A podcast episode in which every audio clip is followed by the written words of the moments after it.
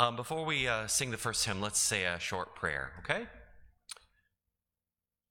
Lord God, we just uh, thank you for the blessings of today, for the sunshine on our faces, for the beauty of the place that we live in, for the ma- majestic scene of creation that we see around us every day. We know, Lord, there are many in our country who do not believe in you. They um, choose to be their own gods rather than serve you. Help us always to serve you. Help us to see the evidences of your work all around us each and every day. As we sing today and as we pray, as we commune, as we hear your words proclaimed, help us to focus our minds and our thoughts centered around you. In Christ we pray. Amen. Okay, let's stand and sing the first song. As the deer pants for the water, so my soul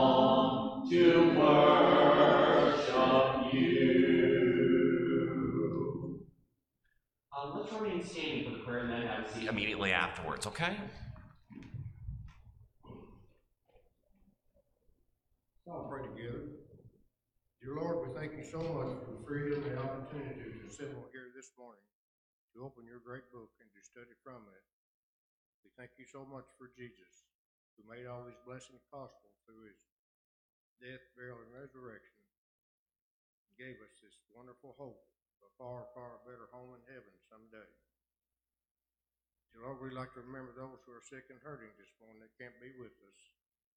We just got word that Brother Hank Harris had a fall and broke his arm. and He's in the hospital. We pray that you'll be with Hank during this hard time and comfort him and help him to recover. We pray for all who are sick and hurting. Pray for Mitchie Robinson and Calvin Nobles, and William Sands, so many more. We can't call their names. That you'll be with them, heal them, bring them back to us soon. We thank you for this great and free country you've given us to live in. We pray for our leaders at this time that they, that you will soften their hearts and they will humble themselves and start working together to fix this great country and that they will, they will forget things of the past and start moving forward. Be with us now as we open your book and help us all to pay attention. May the things we say and do bring honor and glory to your name. In Christ your name we pray. Amen.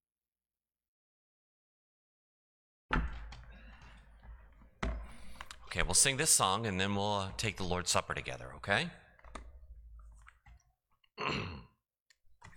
and if the words don't make it up there, just continue on, okay?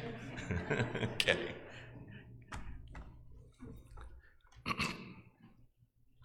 Man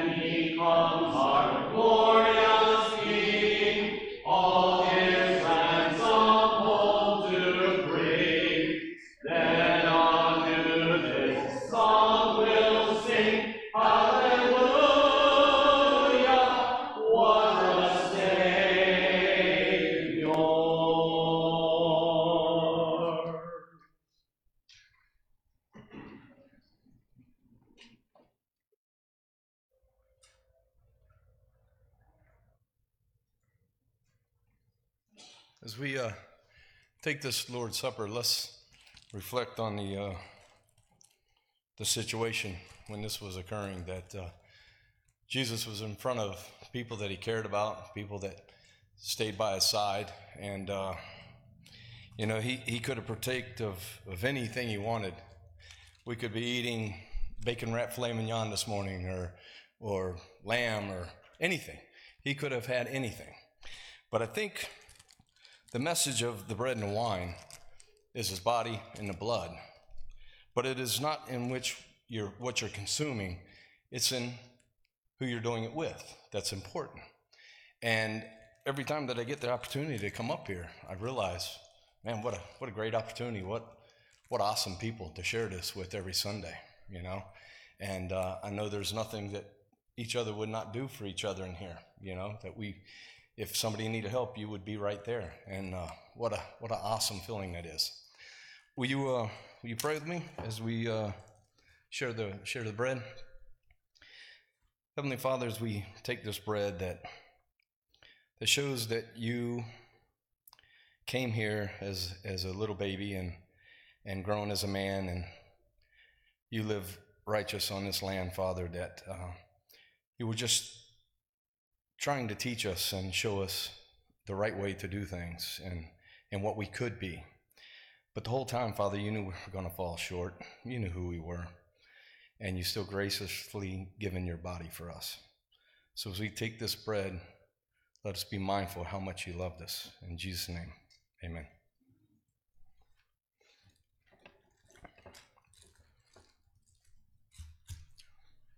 And as we take this fruit, um, let's be mindful of what this represents.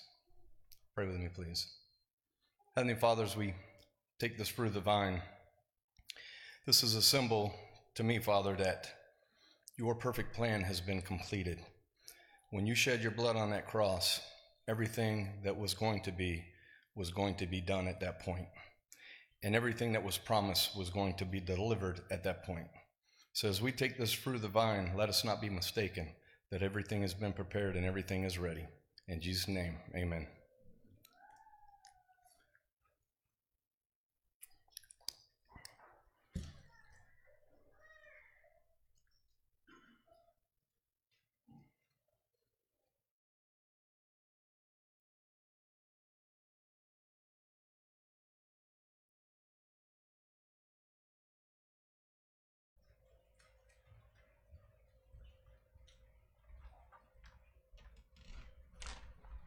Okay, and before Matt uh, speaks to us this morning, let's stand and sing this song.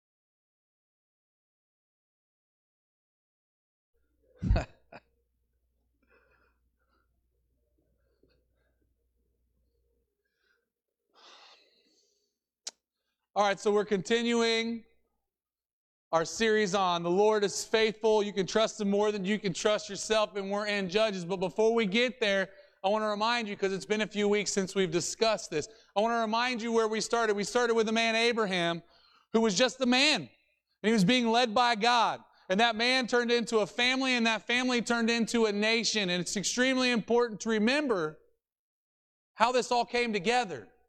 Okay? That that that family was actually used to spare the world through famine. It brought Egypt to power and world dominance, okay?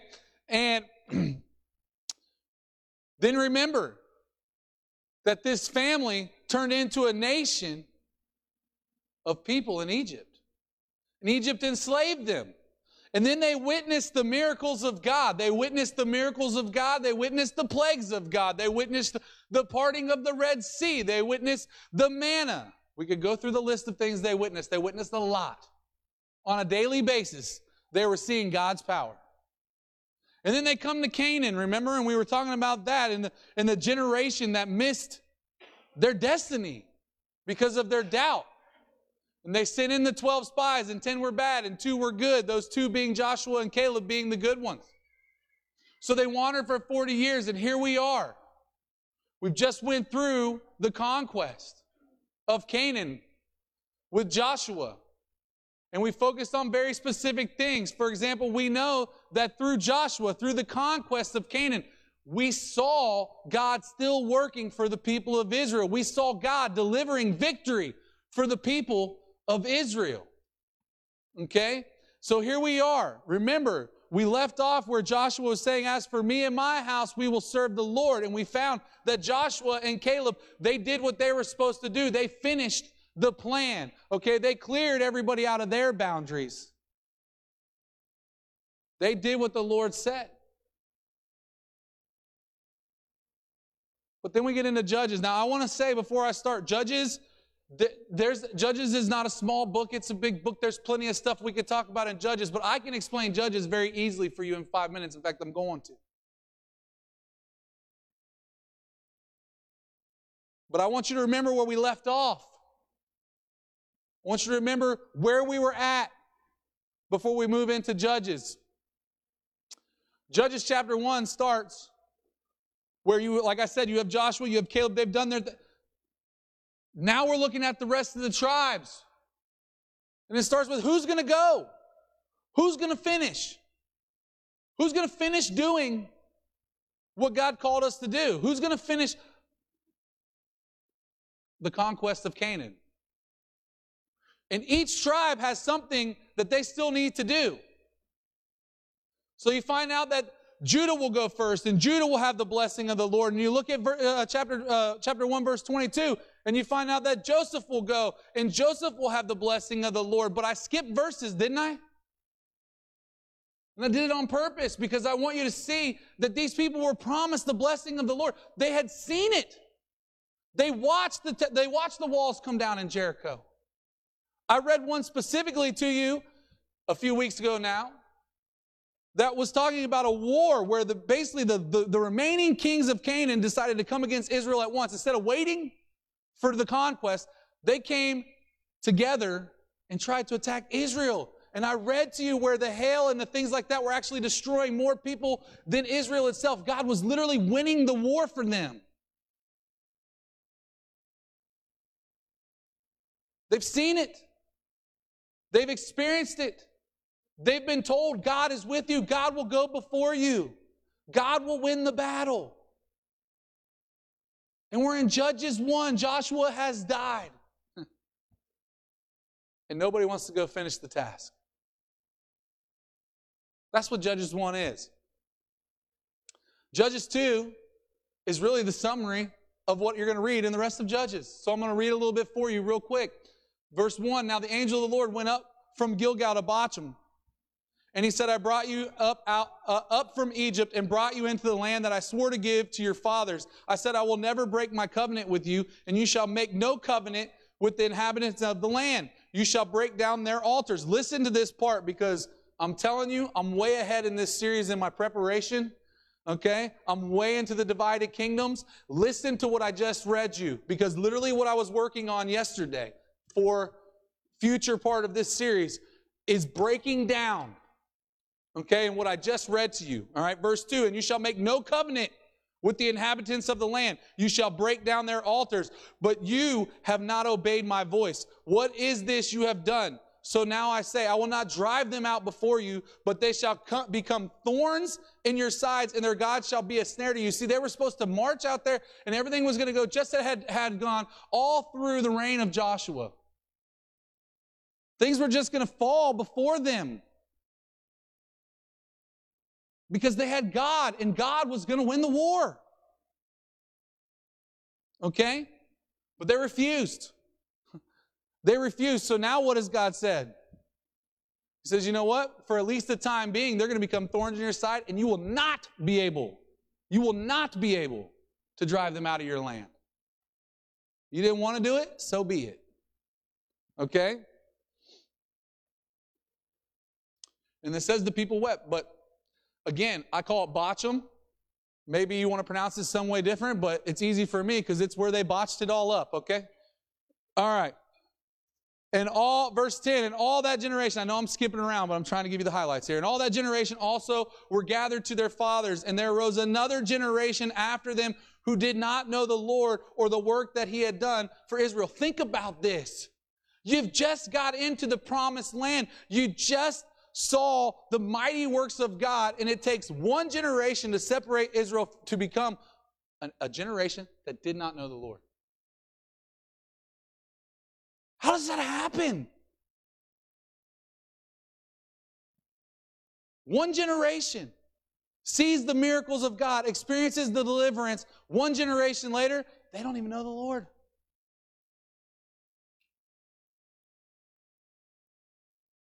And the people of Israel did what was evil in the sight of the Lord and served the Baals.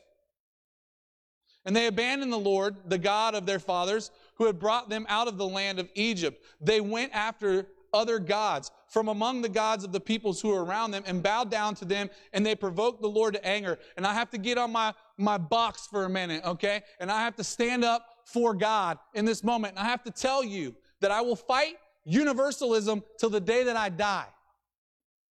Okay? Because this is what you're experiencing in Israel right now. And look what it's doing to Israel. Is it going to lead to good places for Israel? Those of you who know the story, the history of Israel, are we on a path to amazing things for Israel? No, we're not. And what are they doing? They're serving the Baals, not Baal, not singular. They're serving the Baals, plural. In other words, all those ancient gods, they're all the same. All that worship, it goes to the same place. And guess where it doesn't go? It doesn't go to God.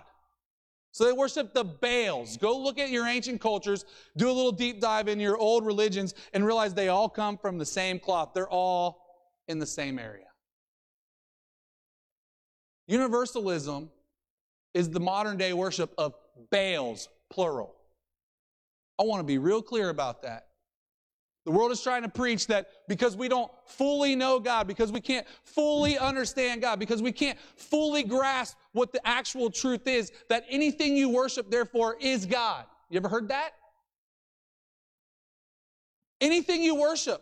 God, in His infinite wisdom, He understands that your tiny little mind can't wrap its head around the full truth. So, therefore, no matter who you pray to, no matter how you live, no matter what you worship and how you worship, that goes to God. Let me tell you something.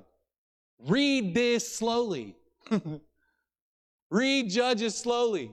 Read the Kings slowly. Read the divided kingdom slowly. When we get to some of the stuff that I'm going to show you in the divided kingdoms, it's going to blow your mind. When I told you that God wanted Canaanites smited from the earth, and there was a reason for that, Oh, just wait. It's in the scripture. Okay? But it's very important to understand Israel already tried this.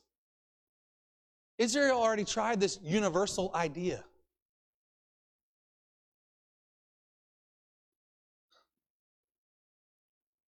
It's so hard when you're so much further ahead, man. There's so much I want to say right now. I can't say it. I got to wait.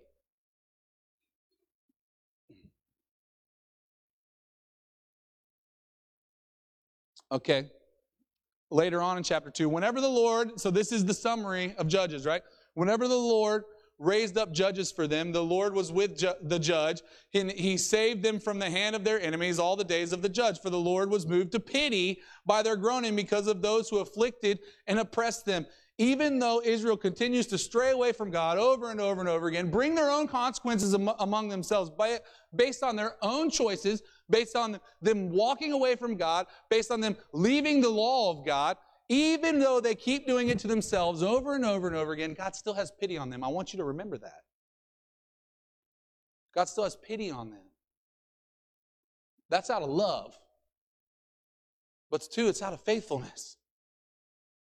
Don't forget this, these are the people, this is the bloodline that the Messiah comes from. This is the promise to man. And boy, does it get ugly? Judges is just the beginning.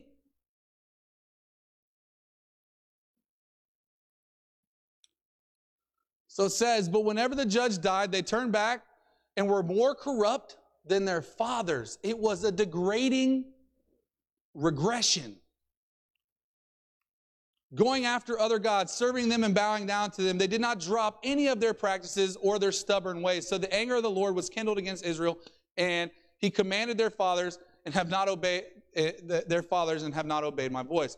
I will no longer drive out before them any of the nations that Joshua left when he died, in order to test Israel by them, whether they will, excuse me, whether they will take care to walk in the way of the Lord as their fathers did or not all that supremacy, all that dominance that had come from the wars, how easily, right? We talked about how they wandered for 40 years. They basically took over Canaan in four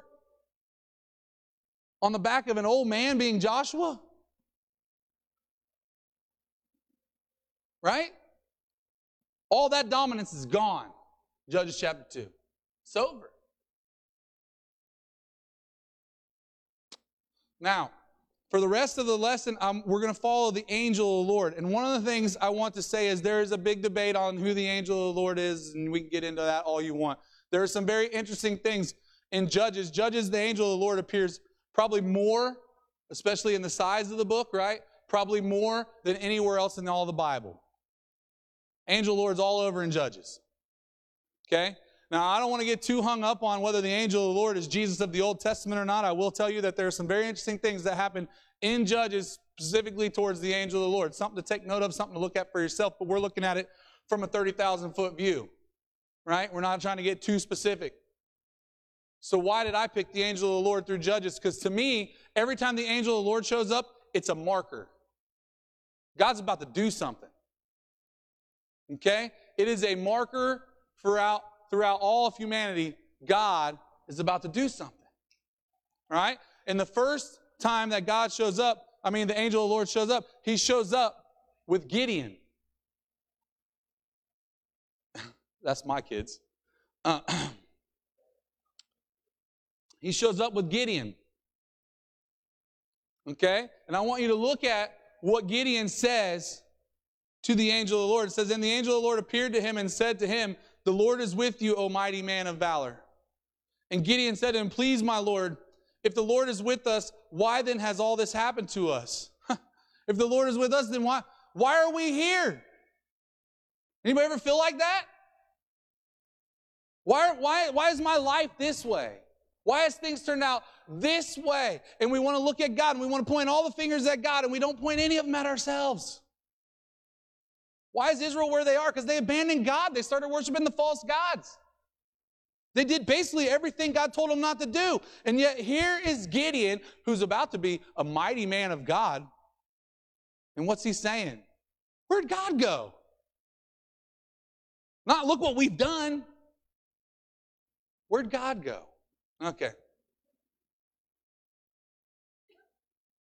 And where are all his wonderful deeds that our fathers recounted to us, saying, Did not the Lord bring us up from Egypt? But now the Lord has forsaken us, starting to sound like we're wandering in the desert again, and given us into the hand of Midian. And the Lord turned to him and said, Go in this might of yours and save Israel from the hand of Midian. Do not send, do not I send you? And he said to him, Please, Lord, how can I save Israel? Behold, my clan is the weakest in Manasseh. What's Manasseh? Manasseh is the half tribe that came from Joseph. Okay? He's saying, Look, I'm not even a full blooded tribe. And I'm in the weakest tribe of Israel. Okay? Now, you might think of that from the perspective of a bloodline, but this is another thing I want you to understand that's happening. And you will start to see it even more and more clearly. I am telling you, I'm going to teach you some of this stuff in a way you might have never heard it taught before.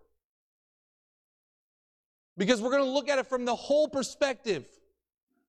We're not going to teach it like it's a Bible story. We're going to teach it like it's history. And we understand how culture works, correct? So there's politics involved in what he's saying. I want you to understand that. He's from a tribe that has some of the least say in all of Israel. Don't miss that. There's a culture that's being developed in Israel right now amongst God's people that is anti God the Father, anti Yahweh. We're going to see that come real heavy in the near future in our study. Okay? So that's what he's saying. And I'm the least in my father's house. I have nothing compared to my other siblings. And the Lord said to him, But I will be with you, and you shall strike the Midianites as one man. Of course, he has doubts. And those doubts, they God gives him signs. Right? First, the angel of the Lord takes an offering. It's a very important thing to look at. So then the angel of the Lord reached out to uh, the tip of the staff that was in his hand and touched the meat and the unleavened cakes. The fire sprang up from the rock and consumed the meat and the unleavened cakes. And the angel of the Lord vanished from his sight. Then Gideon perceived, perceived that he was the angel of the Lord. And Gideon said, Alas, O Lord God, for now I have seen the angel of the Lord face to face. He was worried he was going to die because he had seen the angel of the Lord face to face. This is one of those moments where if you want to say the angel of the Lord is Jesus, you might have a point. Right? God has told his people over and over up to this point, if you saw my face, right? And there's a reason why when Moses got to see God, he got to see the back of God, not the face of God.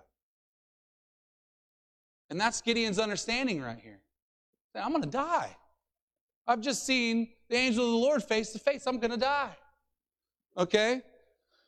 but the Lord said to him, Peace be to you, do not fear, you shall not die. Then Gideon built an altar there to the Lord and called it The Lord is Peace. Okay? Prince of Peace. To this day, it still stands at Ophrah, which belongs to the Abiezrites. All right? Again, I've told you my feelings about the angel of the Lord. I've told you that Hebrews 1 is hard for me to get around, but I will say if you want to make a case for the angel of the Lord being Jesus, here, here's your chances. Okay? Here's your chances. I don't want to get too sidetracked with that, but I do want to point it out. Again, we're looking at it from the point that there's a marker that's coming. You ever heard of the 300? Anybody ever watched the movie 300? Anybody ever read the book about the 300? Talking about the Romans? Right? What happened to those 300? They died, didn't they?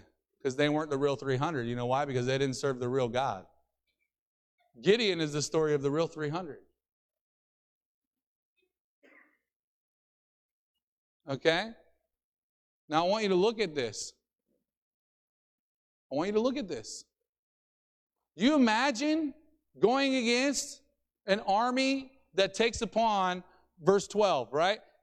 Imagine what they saw. And the Midianites and the Amalekites and all the people of the east lay along the valley like locusts in abundance, and their camels were without number, as the sand that is on the seashore is in abundance. Think of that compared to 300 people. Think of that compared to 300 people. We know how the story works out, right?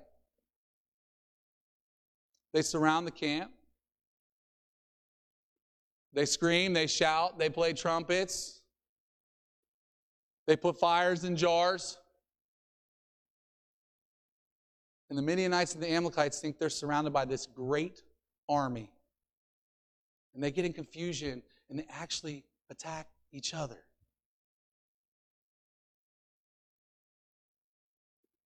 See, the people forgot who's fighting for them. Had to be reminded. Here's another one. This is Samson, right? Let me just say something about Samson real quick before I get too far into Samson. Samson is probably not the guy you look at and you think, man, if there's anybody in the Bible I want my kid to be like, it's Samson. Right? In fact, some of us look at Samson and we think, okay, I guess this is a man of God. right? It's not like he actually lived a perfect life. It's not like he's somebody that did things that everybody was like, man, that was the perfect idea. But he was a man of God. And he did serve a purpose. And he was announced by the angel of the Lord. Have you ever considered that? Okay? Now, what I want you to focus on, because I'm running out of time, because I spoke a little bit too much about stuff at the beginning, is that one, yet again, Samson's mom is barren. Remember how I kept telling you there's this, there's this thing that keeps happening with barren women and barren women in the Bible? This thing that keeps happening. You know why? Because you can't, when you know you're barren, and you have a child, who do you give credit to? Who do you give credit to? Do you give credit to your husband?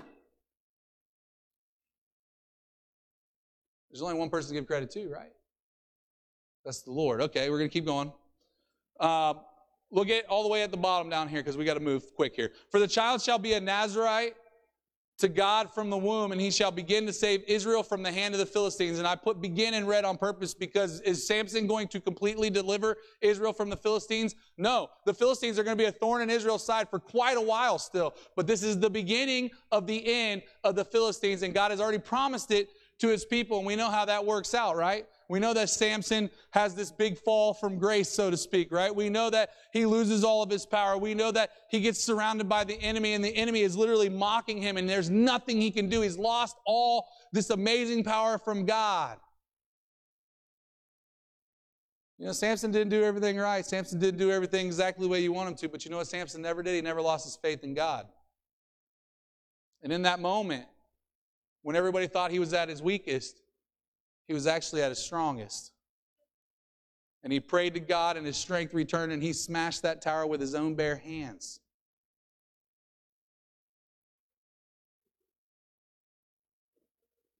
And the Philistines retreated. Why is that important?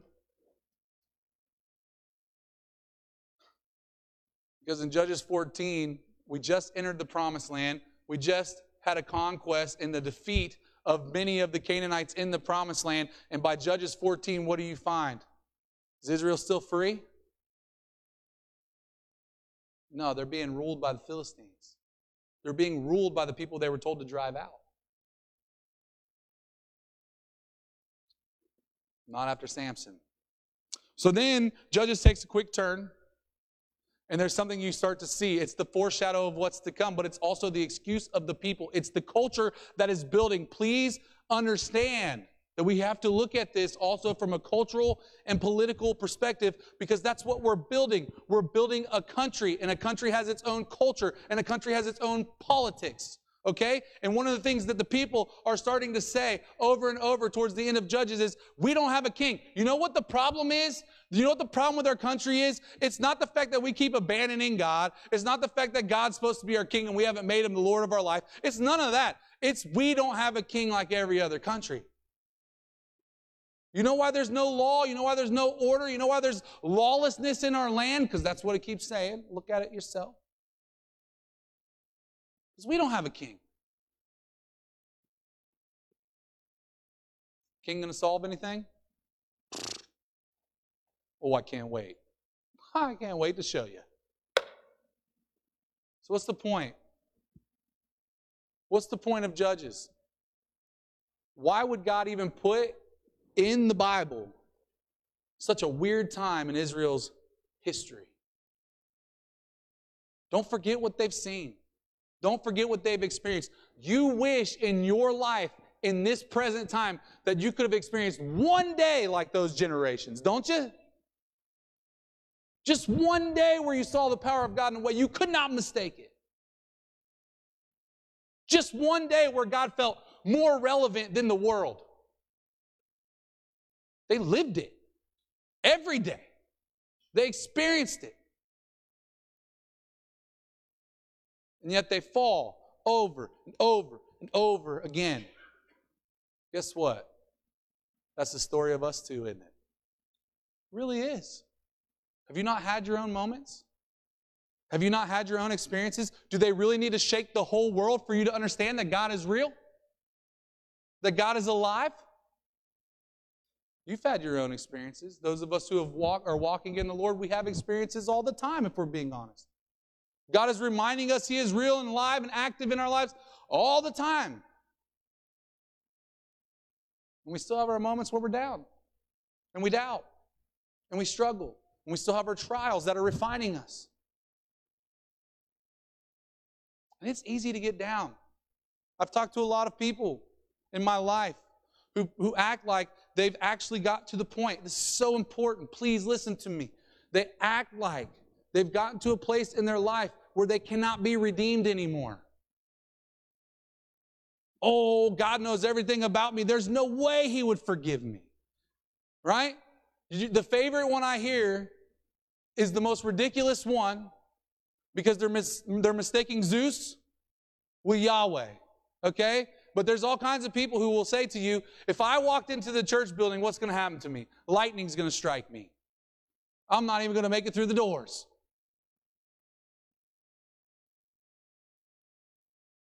God, you can't get to that point with God. If Israel couldn't get to that point with God with all the things we've already seen, and I am telling you, it's going to get a lot worse. We're going to get to a point to where it's going to be hard for us to imagine how Jesus could come from these people. And I'm just talking about God's people.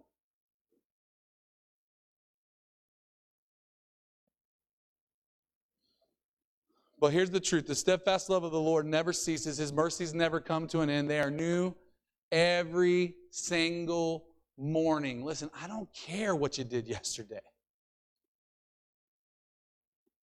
neither does God. Listen, if we were going to be banished to hell based on the actual deeds that came from our lives, there would be no point in being here already for most of us, if not all of us. Certainly not me on this stage.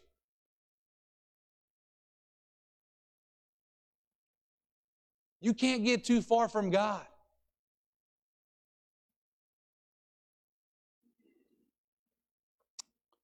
That's why I will always put my hope in Him no matter what life brings, no matter what this world has me facing. There is one thing that can't, they can't change, and that's my hope in God.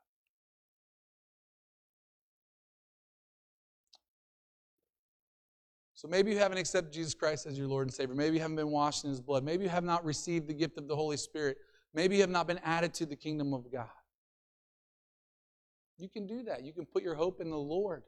You can rest assured that what He says will come to fruition because God is more faithful to us than we are to Him which is exactly why you can trust God more than you can trust yourself. I am telling you, you will lead yourself astray. God is the only thing that will keep you on the path. That's it. So I pray in this time where I believe we are going through trial. I pray this is a time of refinement because that's what trial is supposed to bring. Right? Why do you discipline your children? Because you want them to correct the behavior not because you enjoy punishing them. So the whole world's going through this trial right now, and the, I, I pray that we use it to refine us, not allow it to beat us down. Because here's the truth. I'm going to start how I finished. I mean, finish how I started. Here's the truth there's only one way. There's only one way to eternal life. And you can't call it by many names, it only has one, and that's Jesus Christ. Have you accepted Him? Are you living for Him? For those of us who have, Are we spreading the word? Are we preaching hope in a time of darkness? Are we being the light? And are we allowing this trial to refine us too and make us stronger and better for it? If there's any need to respond to the invitation today, you can come as together we stand and sing. Jesus me, this I know, for the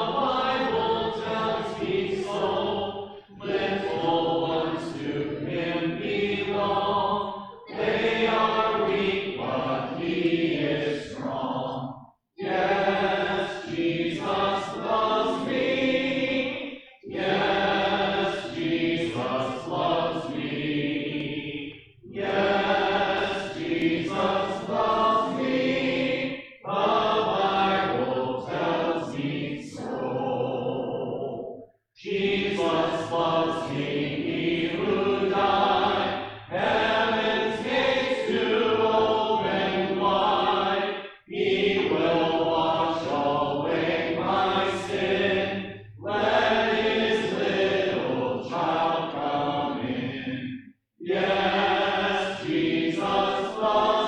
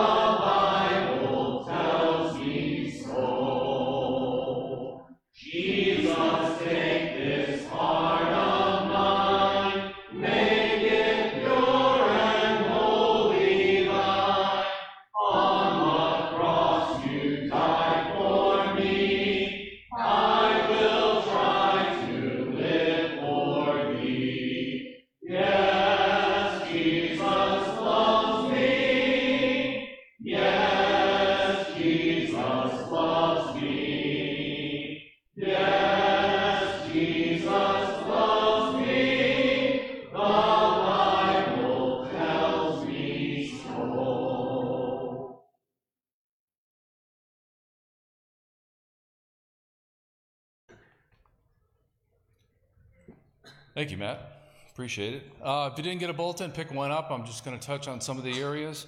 Uh, Ron Gardner, uh, he was the brother of Charlie Gardner and was an elder here. He passed away just recently, so some of you folks probably remember him. Most of you probably don't. He was he goes back to about six preachers back here at the congregation. Um, Daniel Wall is sick, uh, but he's feeling better. They're supposed to get COVID res- test results to see whether he had it or not, but he's getting better in, in, in any case. Gary Foreman is finally home. Um, he's got a while to go, though, as far as healing, as far as his back and the blood clots he's had and everything else like that. Um, their daughter in law, Elizabeth Foreman, her aunt passed away, so keep her in your prayers. Calvin Nobles is still having a struggle. Uh, he had to go in for some more blood. He had low hemoglobin. He had to go through dialysis again. So keep Calvin in your prayers. Hank Harris fell down in the shower uh, and broke his elbow, and we don't know how long he was there in the shower with a broken elbow. It might have been days.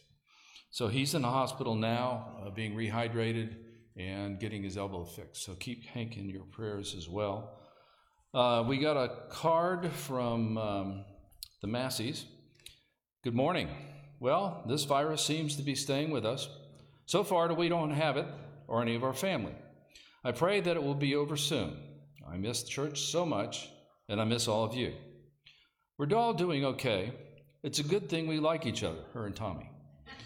We are still praying, staying home. Our girls are doing our shopping, bringing food already cooked, etc. We are so blessed to have them. Thanks for sending the church bulletin so we can keep up with what's going on. Do we have an updated church directory? She should ask for that, and I'll see what I can do get one to her. Mine's outdated, and a lot of people are not listed and or have moved. I'm trying to send cards. God bless. We love you. Hope to see you soon. So if you get a chance, she's trying to send cards out. Get a chance, you might want to drop one off to uh, Tommy and to Glenda. Just also a note as, as far as the tag toes, um, an update there is they're both doing fine. Uh, they've recovered completely. The tag toe family, which was, you know, they're all doing, going back and forth between this coast and that coast as far as Brian being in the hospital. Uh, didn't get an update on Brian, but she did. Sandy had said keep him, continue to keep him in your prayers.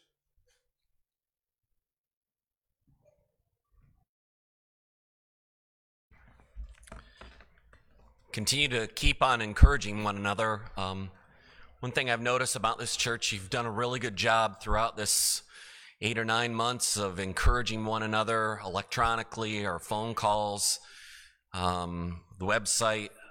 Um, one of the things, obviously, that the church is meant for is community and to help and encourage one another. And uh, throughout this ordeal, when we've had everyone at arm's length to some degree, that makes it a little bit more difficult because we're really not meant to keep each other at arm's length. We're meant to wrap our arms around each other. And uh, so do that however you can, electronically or um, by word of encouragement or card. Um, this morning, as we finish, let's stand, and I thought what we would we do is um, read the scripture together, and then we're going to sing the song, "The Steadfast Love of the Lord." So let's stand together and let's recite this scripture that Matt concluded with. the steadfast love of the Lord never ceases; His mercies never come to an end. They are new every morning. Great is your faithfulness. For the Lord is my portion, says my soul. Therefore, I will hope in him. The steadfast.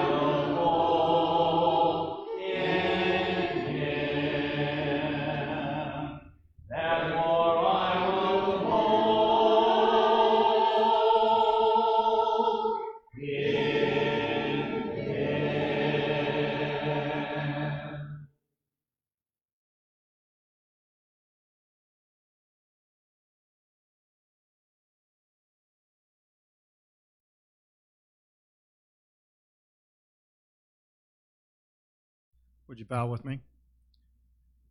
Heavenly Father, we have heard truth in your words today. We ask that we apply them to our lives. Let everybody in this world see you through us, through our works, through what we say and how we act and share kindness. We ask that you also be with the sick and that you will heal the ones according to your will. Be with our leaders in the nation. This United States needs to be just that united, not divided. But through all things, we know that your will will be done. We ask this in your Son's holy name, Jesus. Amen.